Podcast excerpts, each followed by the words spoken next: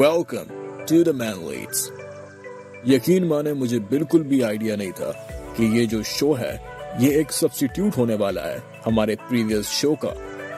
پچھلے ایپیسوڈ میں بھی بتا چکا ہوں کہ ارمانزم شو کو ریموو کر دیا گیا ہے۔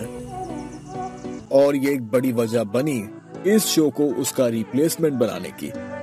تو اس شو کا میں آپ کو پیٹرن سمجھا دوں۔ شروع کے تین ہفتوں میں لگاتار نو ایپیسوڈ آنے والے ہیں۔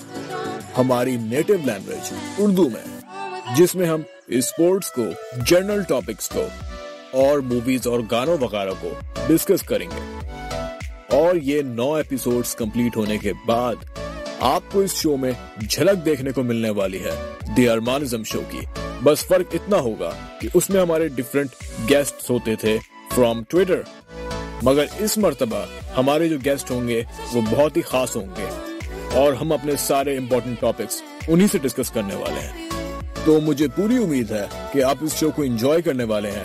اور اگر آپ نے ہمارے شروع کے نائن ایپیسوڈز کو اپریشیٹ کیا، کیونکہ میں بالکل نہیں جانتا ہوں ابھی، یہ پہلی دفعہ ہم نے اردو میں نائن ایپیسوڈز کیے ہیں اپنی پوڈ کاسٹ کے۔ تو اگر یہ آپ سچ میں پسند کرتے ہیں، تو نیکسٹ سیزن جو آنے والا ہے مین لیڈس کا، وہ ٹوٹلی totally اردو میں آئے گا۔